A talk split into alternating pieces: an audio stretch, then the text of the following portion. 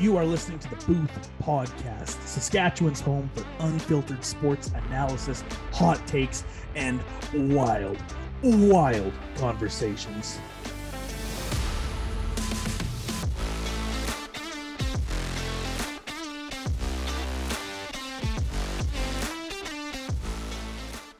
Ladies and gentlemen, welcome back to the Booth Podcast, a very special edition of the Booth Podcast. It's episode 50, our 50th. Happy 50th, everybody. Thanks for everyone who's been listening through all 50 episodes. We really appreciate it. We're happy to keep doing it for you here.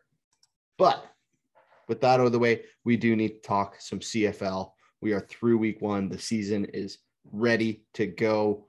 We're going to get right into it. As always, I am Reese Skjonsby, joined by Davey O'Doyle. How are we today, Dave? Um, week one was when you never know what to expect, but week one was it was interesting. Let's say that, right? Sure. Interesting stuff happened. So let's uh let's fire through here. Let's do it. Let's start out by recapping week one in the CFL. We started it out with the matchup between the Montreal Alouettes and the Calgary Stampeders. A great first game. Couldn't ask for a better first game the way that turned out. A 30 to 27 win for Calgary. What were your thoughts? Um, it was, you know what I mean. Like it's, a, I'm glad we got a good game to start out the year. Yeah. that's good. That's all we can ask for. Um, I, I feel worse about the game after seeing the rest of the league. You know what I mean? Because I'm not so sure how I feel about either of those two teams. Very. And then Stanback got hurt and Bo Levi looks like he got shook up a bit, right? Like you never, I'm not sure what to think of these teams anymore. But like I said, I'm glad the game was good, right? Yeah, yeah, that Stanback injury is tough to lose. I I, bl- I blame TSN a little bit because they were hyping him up so much during the broadcast. Like he's lost ten pounds. He's running different this year. He just looks like a different back. He's going to be better than last year. And broken ankle. So Yeah. They said they, they said like they hope that he can come back by the end of the Yeah. year, but like that's an ankle one. for a running back, like I don't know about that. Yeah, that's and the way he just immediately got got hit right down low there and just immediately grabbed for that ankle. It, Yeah. it didn't look good. Yeah. On the other side of the ball, you mentioned it too. Bo, Bo Levi did end up leaving the game at the end with the injury. But I'm not sure it was the worst thing. He started real hot, and it was like, okay, it's the old Bo Levi. He's back. And then cooled down real quick. I mean, there's something to be said for what we were talking about last week with maybe Jake Maier's gonna his time's coming sooner than we think, right? Because it, it honestly looks like it could be that way, and then to have him finish out the game and still get the win at the end, right? Like, Yeah. I don't know, man. Raises a lot of questions if, if you're uh, going around Calgary, right? I think I'll raise the question. Do you think this could be Bo's farewell season? Are we for sure getting the expansion thing next season? I don't no, think so. that's that's still Right. way up in the air. So yeah.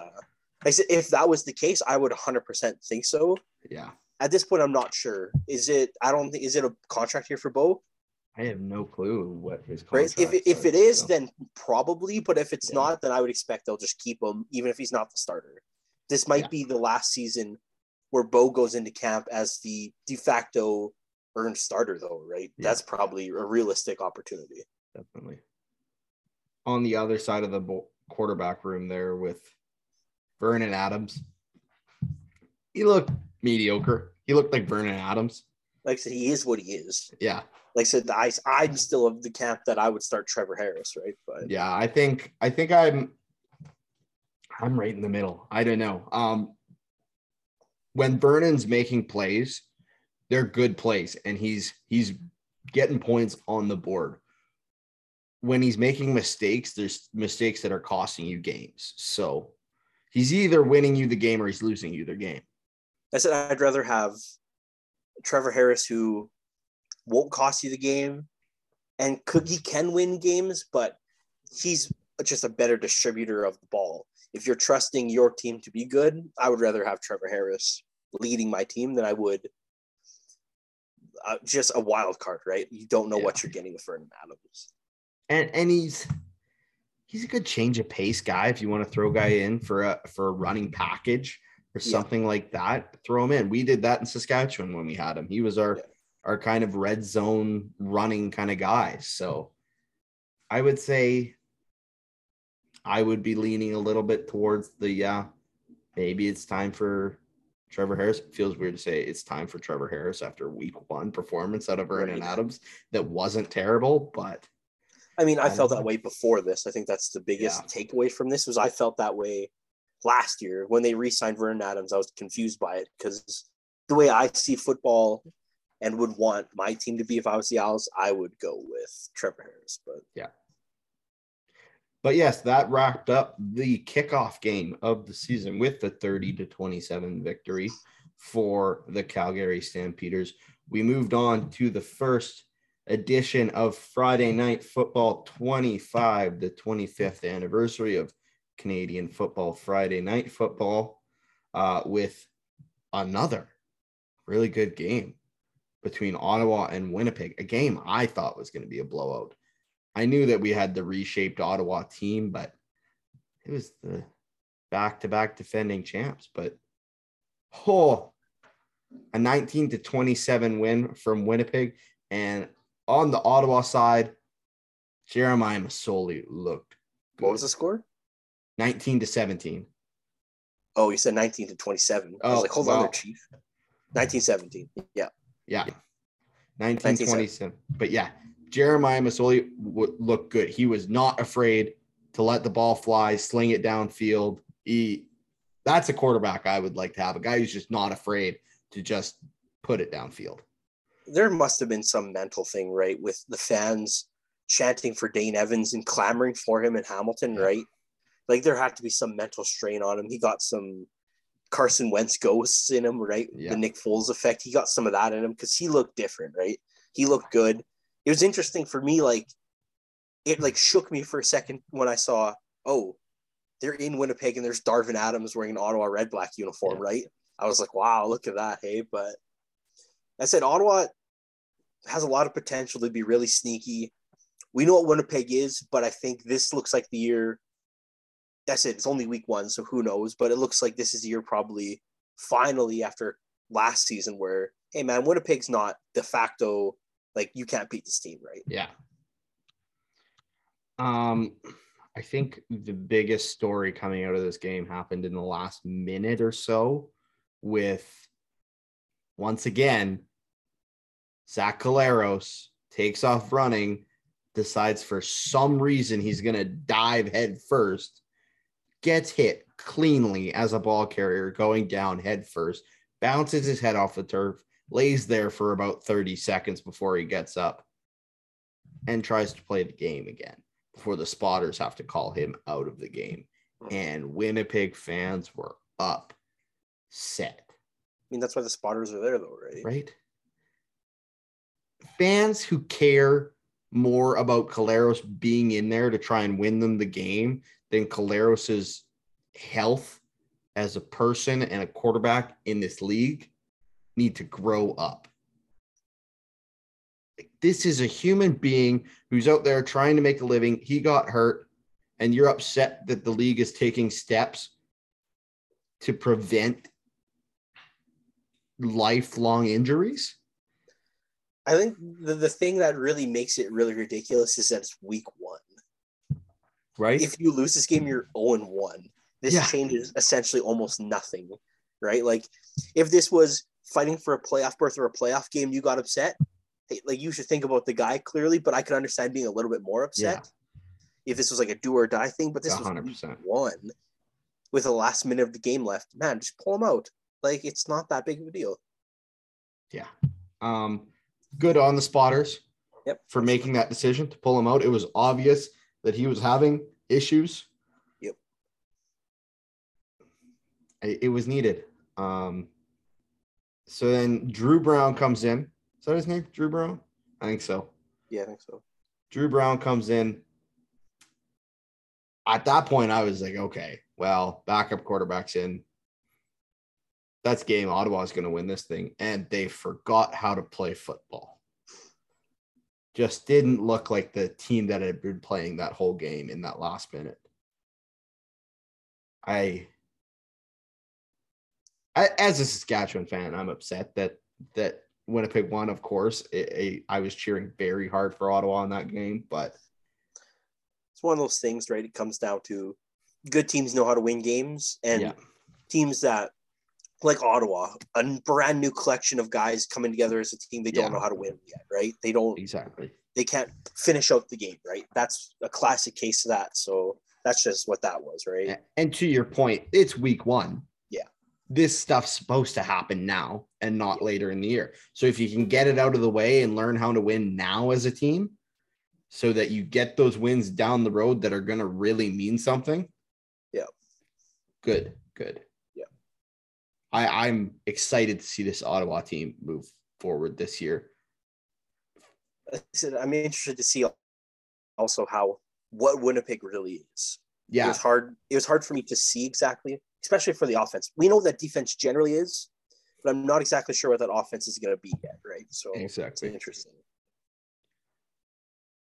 I'm going to ask you right now on the spot a little bit. If you had to pick right now after week one, who's winning the East?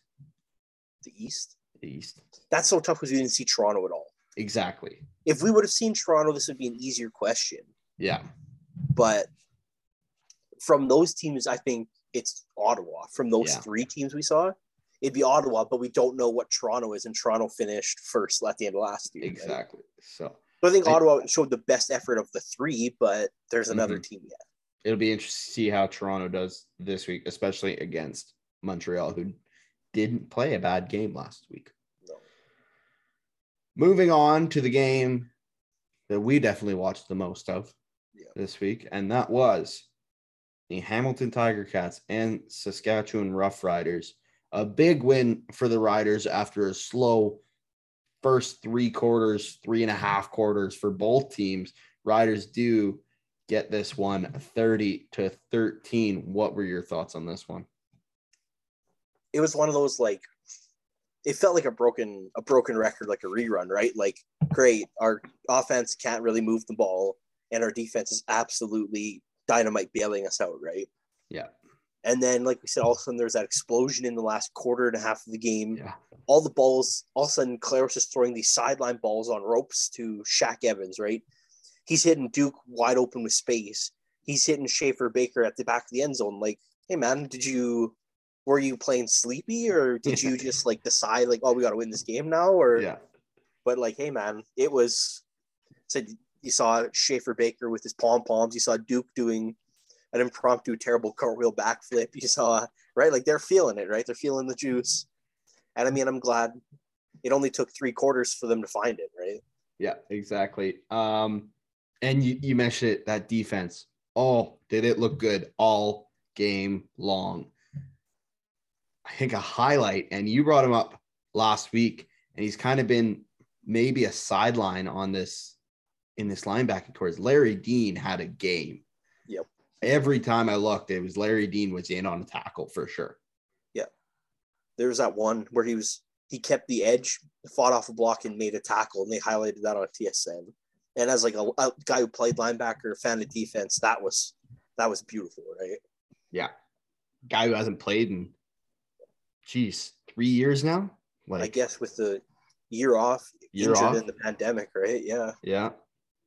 So for for not playing in that long to come out and have that game, hmm oh, he's not missing a step. No, he's good. The yeah, the rest of the defense, the secondary looked surprisingly good for guys who haven't really seen much action in the CFL. So yeah, Yeah, I mean, there's like a couple little breaks, but when our defense is playing that well, you mean I don't remember what the stat was. I think there's like four or five turnovers, yeah, like six or seven, eight sacks or something like that, eight right? sacks. Yeah, Like, hey man, you can slip up a bit, right? Doesn't change a whole lot. exactly. Pete Robertson, you- I think, was a highlight on that Yeah. defensive line. A guy who we didn't even really think was going to be starting did end up starting over Charleston Hughes. Yeah. And oh, he looks good. He did look good. Yeah. You know, a guy I was surprised actually Like he didn't have this massive game or anything, but Jamal Morrow actually looked really good with the ball in his hand. He did, yeah, for Like sure. I was I was impressed. it's it's never going to show on the stat sheet with this team about No. Jamal Morrow, but he just looked like he was running good. He when he does run with the ball, he reminds me of William Powell, and I wonder if that's just from practicing under him last year and being in that offense with him I last year, but just kind like of the way he little bit- carries himself. He's a little bit shiftier than Yeah. than Powell, you know what Yeah, I mean? A little bit faster, but like very just a very, very solid back that I didn't know what to expect, but he was solid. Yeah, definitely. Um, going back to the defense for a second, I mentioned his name just a second ago is Charleston Hughes, and how nice to have a fresh Charleston Hughes in the fourth quarter.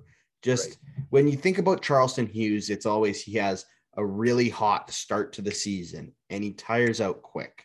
And in that, he'll have a 10 sack season with eight in the first half and two in the second half of the season. So now you're getting a Charleston Hughes who is playing half the amount for the full season. So when you get in those fourth quarters, he's not fatigued like he always is, and he can make big plays and get fumble recoveries and things like that. Right. Yeah, it's it's good, right? Especially big time. He's he's a big time player, right? I think he's like 17 sacks away from the CFL record. Yeah. I think they said that, right? So I mean, if this guy has a hell of a year, you could break the record this year. But I mean, it's to have that caliber of guy as your rotational piece, right? Yeah. Ready to strike at any time from either side, right? It's it's a good problem to have that you could have Robertson be playing more, right? Exactly. On the Hamilton side of the ball, Dane Evans looked rough. yeah, like I mean, he was like kind of decent, and then he would just throw these like really awful picks, like really Yeah. awful. Like that one to Derek Moncrief at the end was truly brutal. Just like Bad. didn't even see Moncrief standing there in his zone, right? Like, yeah, I don't know what that was. As a Hamilton Tiger Cat fan, I'm sure that is so tough to see Dane Evans have such a rough game and Masoli look so much better than Dane Evans did. That's got to make you feel like it's early, but it's got to give you that initial feeling of, oh shit, we made the wrong decision. You can't even do like the oh well, one played an elite defense, one didn't. Like the Riders and the Bombers are the best two defenses in the league for the Yeah. past couple of years, right? These are both good defenses, and they both played them, right? And one looked good, and one looked not very good. Exactly. I think we do have to talk about the fact that once again, I believe we saw Simoni Lawrence taking a cheap shot at a Riders quarterback. It definitely wasn't a, a as cheap of a shot as we've seen in the past from him, like uh 2019, his hit on Collaros. That it wasn't nearly on that level, but I still he got flagged for it.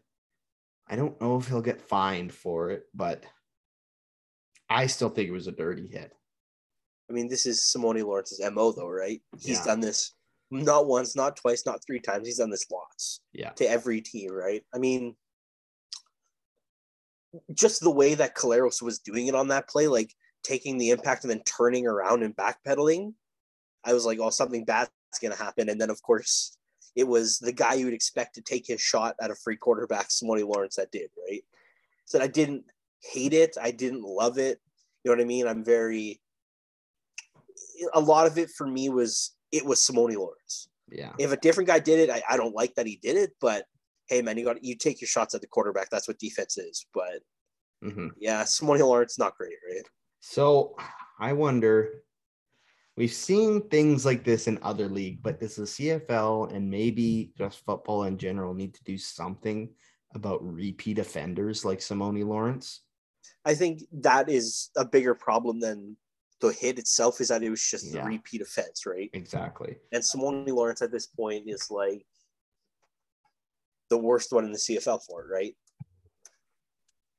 Yeah, I think it's maybe you got to look at guys who are doing this more than once, need to get heftier fines or Right. fined for maybe hits that are a lesser degree than another guy would get fined for, something along those lines. But I do think the CFL needs to implement something.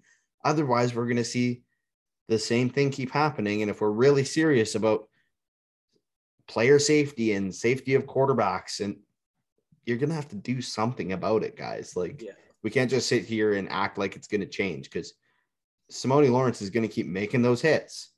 Because if you don't do anything, what's gonna stop him? Right. Yeah.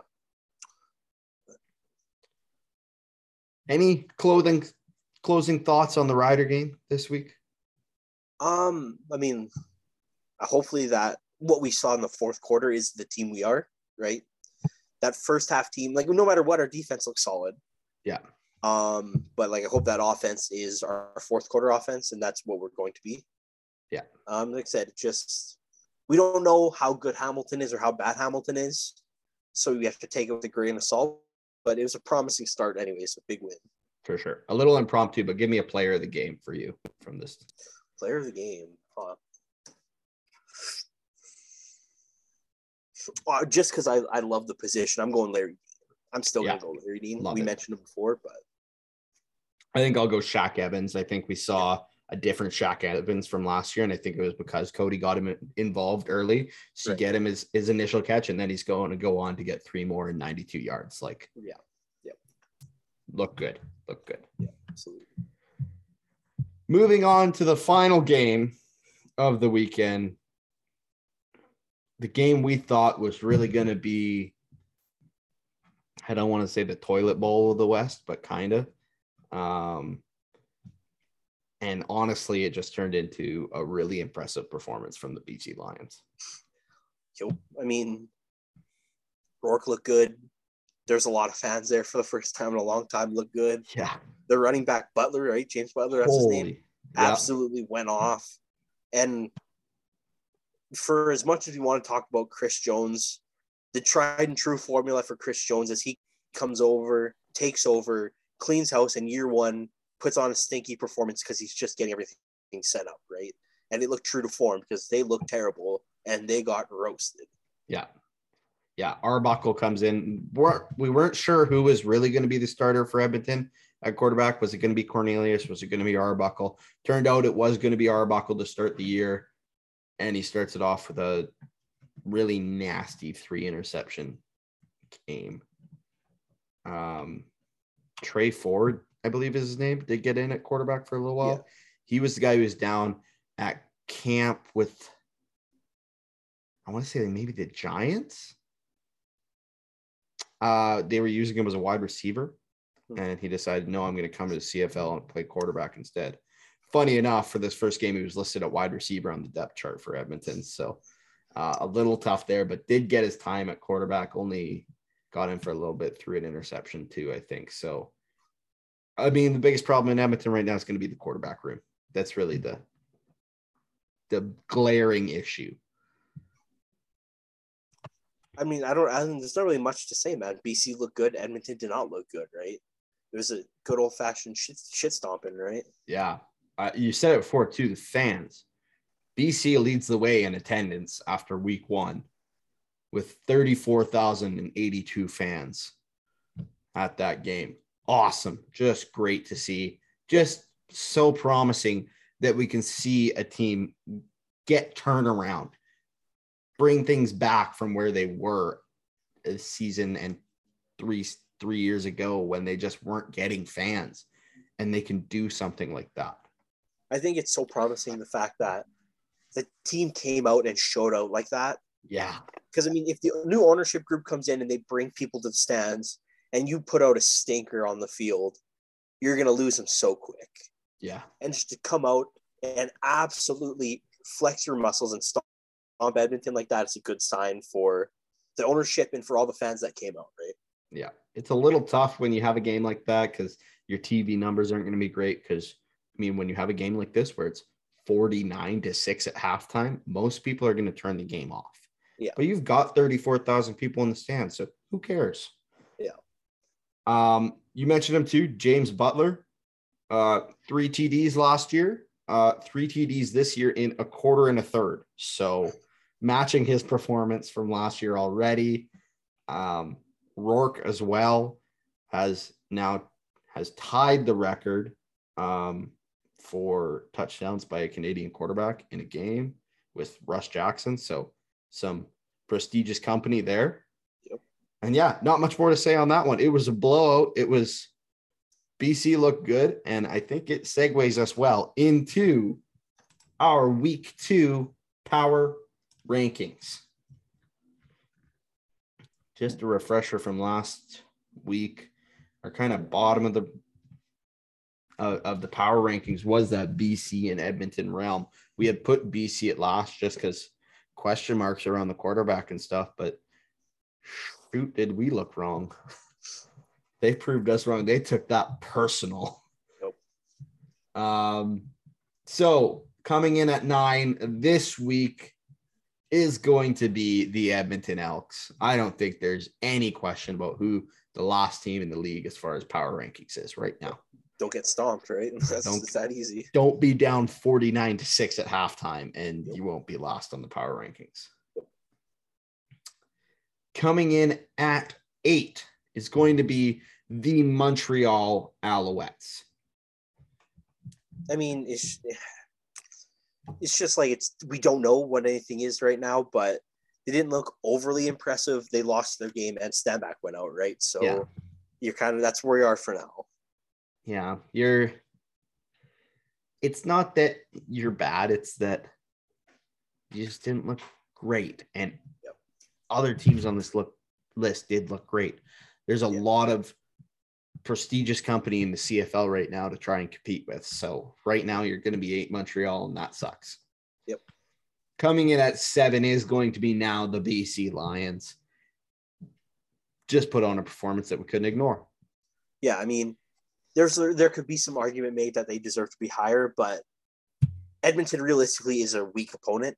Everybody knows that, and that's probably going to hold up for the the rest of the year. Yeah. But they looked strong in their game. We don't know what the landscape is, but you moved up two spots because you put on a good show, right? Yeah, exactly. Um, I'm gonna go six and five at the same time here, so we can kind of talk about because these are two teams that I think are really close right now in the power rankings and could go either way. So we've got six is the Ottawa Red Blacks, five is the Calgary Stampeders. And then we were talking about this, the logic was Calgary deserves a little bit more respect for the team that they've been and the fact that they won their game. But we Ottawa realistically probably played a better opponent and looked very good. Yeah. But because of the respect and the one and no record, we had to put Calgary at five ahead of Ottawa. Exactly. You just can't ignore a win versus a loss. Right. Coming in at number four is going to be the Hamilton Tiger Cats. Dropping down one spot here. They didn't play a very good game. I mean, they played a very good team in Saskatchewan, so it's tough, but it's also tough that we haven't seen Toronto. So it's tough to drop them below a team that we haven't Yeah. seen. But Like I said, I mean, th- uh, this is like for how for the effort that was shown by that Hamilton offense, especially.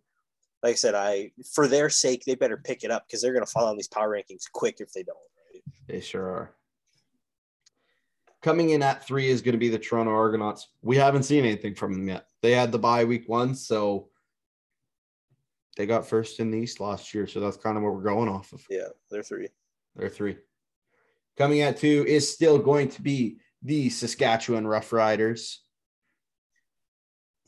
We I- wanted to put them first. We really did. Yeah. But you have, but when the two-time defending Grey Cup champs are also one and zero against probably he's going to be a good team in Ottawa, you have to put them one. But hey, man, Saskatchewan looks promising. Look good, boys. Yeah. I'd say I wouldn't be shocked to see Saskatchewan climb up to number one in the coming weeks here.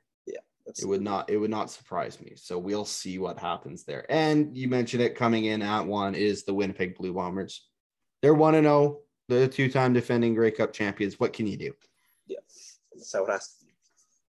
That wraps up our week two power rankings a real quick one there going through it again at nine the edmonton elks at eight the montreal alouettes seven the bc lions six ottawa red blacks five calgary stampeders four hamilton tiger cats three Toronto Argonauts, two Saskatchewan Roughriders, and number one, the Winnipeg Blue Bombers. Mhm. There we go. All right. Wrap that up. Which really officially moves us into week two in the CFL. Starting it off on Thursday night is going to be our first appearance of the Toronto Argonauts this year. I mean, Montreal heading into BMO Field to take on the Argos. Like I said, this is interesting because we haven't seen Toronto yet. Yeah. Right? Montreal played an okay game. Vernon Adams is still kind of shaky. Stanback's out. My guess is Toronto wins this game, but we have no idea. We could come on. Toronto could absolutely stink up the room, right? We don't know that, but Exactly. Um, I can't. I can imagine that they could lose, but I don't really see it happening. I think Montreal just didn't show enough for me to think that they're going to beat the team that came in first in the regular season from the East last year. I think you talk Vernon Adams versus McLeod Bethel Thompson. I'm going to take Macbeth every time in that conversation. So the team like I said, yeah, I think just like the the roster Toronto has, right? If Yeah. that team plays as good as they can play, they look like the better team, right? exactly. They're the Calgary Stampeders from a couple of years ago. that's the players they're taking from right now because that's what their coaching staff is made up from. So Calgary was said- good. Toronto's going to be good too. Said I'll ride. I'll ride uh, Toronto for the win here. I will also ride Toronto. So that's that there. Moving on to a rematch from Friday Night Football last week. Friday Night Football this week will again be the Winnipeg Blue Bombers and Ottawa Red Blacks in Ottawa this time. This is interesting. I'm excited for this one. Yeah, I said this is probably the most interesting matchup of the week because they just played, because they just played a really tight game, and that both these teams look really good, right? Yeah. Um, the law of averages is that you're going to split them, and I, I tend I tend to think that Ottawa's not going to shoot themselves in the foot this time like they did last week. I think Masoli, in his first start at home in Ottawa, is going to put on a show, and they're going to they're going to beat Winnipeg this time. I'm, I'll put out and say that. Okay. I think Winnipeg needed to get some kinks out. Right. last week. And I think, I mean, it doesn't sound like they're going to lose Collaros for any time. It looked like he was actually cleared to go back in the game last week after being out for three plays. But with the game already being sealed, basically at that point, there wasn't any reason. So I think, yeah, Winnipeg needed to get some kinks out. Ottawa's still a newer team. I think Winnipeg's going to be better than they were last week. I'm going to go Winnipeg on this one. And like we said, it was 1917. So realistically, this game could go either way, right? Exactly. Yeah. The first game of Saturday will be the Calgary Stampeders heading to the Donut Box in Hamilton to take on the Hamilton Tiger Cats. I think this game's going to tell us a lot about these two teams Yeah. because I think they're both underwhelming in my eyes. I think Jake Maier, if he plays, which I haven't heard anything about it, but regardless, is not dropping off a lot from Bo Levi, anyways. No. So I mean, see, this is going to say a lot about these teams. If it's really competitive, they might both not be that great. Or if one of them blows the other out, that might say a lot about the team that won, right? But Exactly. so it's interesting to see, right? Week one, there's so much parity still, we don't know. But I think this game, more than the rest, is going to tell us a lot about these specific two teams. Yeah, yeah, it's an interesting one. Um, we said it before. Dane Evans just had a bad game. It's going to be interesting to see if he, if that's a one game thing, or if this is really what Dane Evans is like when he doesn't have Masoli's shoulder to lean on. Right. This one's tough for me. This is the toughest game of the week. Yeah. Toughest game to pick this week, just because they're two unknowns. I think based on them being at home, I'm going to go Hamilton on this one. Okay, I'm going to go Calgary, actually, when I think about it. But I said, I can, definitely can see it going either way, right? Yeah, definitely. That brings us to the last game of week two. of course, we get to end off with a sweet, sweet treat with the Saskatchewan Roughriders. They are taking on the Edmonton Elks, so this could be this could be nasty. It's going to be ugly, right? Yeah. I don't see how that defense that defense can play that well from Saskatchewan side, and then face the mess that was the Elks and Nick Arbuckle and have a lot of trouble, right? Exactly. It doesn't seem like it's going to happen. Seems like we're gonna end off with yeah, a bit of a blowout here. I hope we're not jinxing anything by saying that, but geez, Edmonton just looks so bad. I'm, I'm going to say 38-10 again. I'm just going to have the Riders win 38-10 every week until it actually happens. I think this might be worse than 38-10. I think I'm gonna go something in the realm of geez, if oh if BC put up 59, what can we do? Are we gonna hit six bills here? We're gonna get in the 60s? No, I'll say we win this one 53 to 13. Holy smokes. Yeah. I'm, the only reason I said 38-10 without taking is because I said it last week. Yeah. so I'm just going to keep saying it. Love it. So yes, both taking Saskatchewan here. Um, that does wrap up week two for our picks. I think I, we're gonna get a few good games this week again. I think, and it's great to see after getting the good games we did last week. It's good for the league. Yeah. I feel like I feel like honestly the only bad game is probably going to be the Rider game, but we're going to love it because we're just going to probably stomp on it, Exactly. right? Unless we've all jinxed it. Everybody I've heard in Saskatchewan has jinxed it because we all were like, "Wow, we're going to stomp the Elks," right? But unless we've jinxed it, that's probably going to be the one game that's not great. But the rest of them seem like there's a realm where they're all pretty close, right? Yeah. Yes. Again, that does wrap up week two in the CFL. Any closing thoughts for this episode, the 50th episode of the Booth Podcast here? I mean, it's been fun, man. I'm looking forward to it every week. It's fun. I like talking about it. It's good to get your opinions out there. It's good to have something to do. Um, like I said, I think this week the game to watch for me is still that Friday night football game. Yeah. I think that rematch there, Winnipeg, Ottawa, it's going to show us what kind of team Ottawa is if they can take the take the next one, and then we'll see between Calgary and Hamilton if they're two bad teams or if there's one of each or they're two good teams, right? We're going to see that probably see that pretty quick. Exactly. Yeah, I think uh, aside from Saskatchewan, Edmonton, we've got three games that are going to show us a lot about teams. Yeah.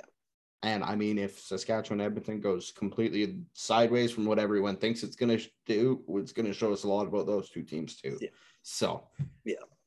it's going to be a good one. As always, follow us on Instagram and Twitter at the Booth EC. Go buy some merch. All the links to our merch stores and our YouTube and the podcast, they're all on our socials. So head over there. As always, I've been Rich. He has been Dave. This has been the Booth Podcast. Happy 50th, everybody. We'll see you for the next 50. Thank you for listening to the Booth Podcast.